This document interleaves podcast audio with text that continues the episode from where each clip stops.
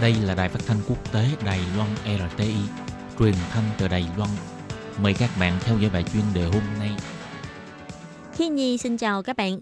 Các bạn thân mến, xin mời các bạn cùng đón nghe bài chuyên đề của ngày hôm nay với chủ đề là Nguy cơ đói nghèo toàn cầu, các nước giàu cũng khó thoát khỏi nguy cơ này.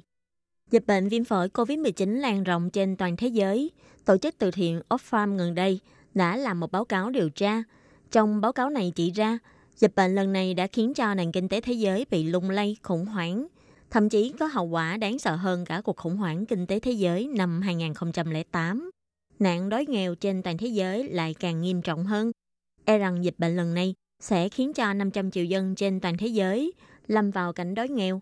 Đây là năm có nạn nghèo trầm trọng nhất kể từ năm 1990.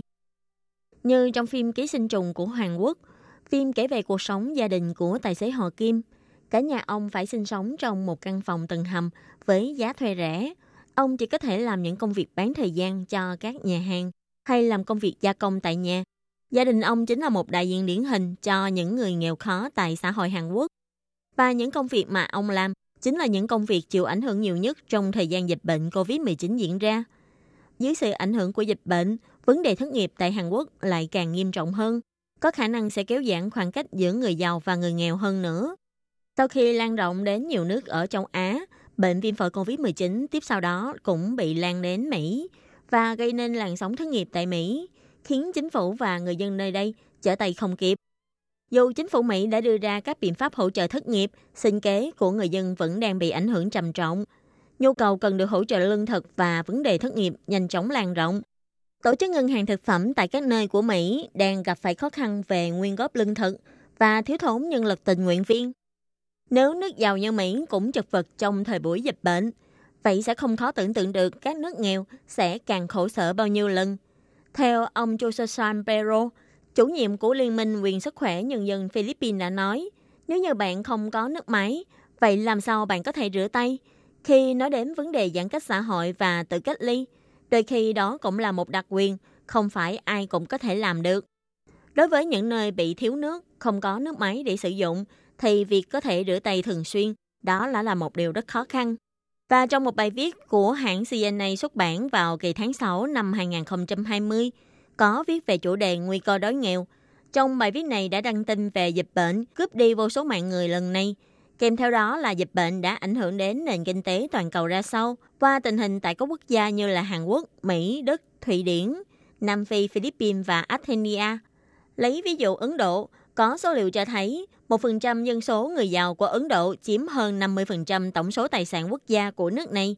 Hơn một nửa dân số của quốc gia này là người nghèo và chỉ chiếm 4% tổng số tài sản toàn quốc gia. Phần lớn những người dân nghèo này thuộc dạng cực nghèo, suy dinh dưỡng, khó mà có được sự chăm sóc y tế tốt. Ngay thương, những người này đã gặp phải khó khăn trong việc lo bữa ăn no cho mình. Đã vậy còn luôn phải sống trong môi trường không vệ sinh. Do sự tranh lệch giàu nghèo, khiến cho thể chế y tế tại Ấn Độ cũng rất cực đoan. Một bên là nền y tế tiên tiến phát triển, đi đầu trong các quốc gia đang phát triển, nhưng chỉ dành riêng cho những người có điều kiện. Còn đầu bên kia chính là vùng nông thôn thiếu thốn cả về nhân lực y tế, thuốc thang và thiết bị, cùng những người nông dân không có tiền đi khám chữa bệnh. Tuy từ những năm 1980, chính phủ Ấn Độ đã từng bước xây dựng hệ thống bảo hiểm y tế tại thành phố và nông thôn, miễn phí khám chữa bệnh cho người dân nghèo.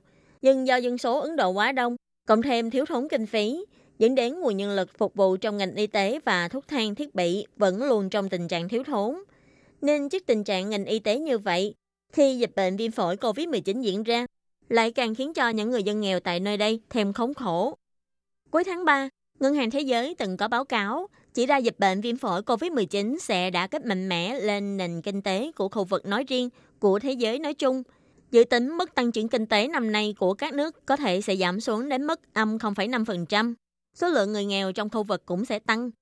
Vốn nhĩ cuối năm 2019, Ngân hàng Thế giới dự tính năm nay khu vực châu Á-Thái Bình Dương sẽ có 35 triệu người có thu nhập thấp hơn 5,5 USD một ngày, có thể sẽ thoát khỏi mức ngưỡng đói nghèo. Nhưng do dịch bệnh viêm phổi COVID-19 ảnh hưởng, e rằng năm nay số lượng người nghèo sẽ tăng thêm. Các bạn thân mến, bài chuyên đề của ngày hôm nay cũng xin tạm khép lại tại đây. Cảm ơn sự chú ý lắng nghe của quý vị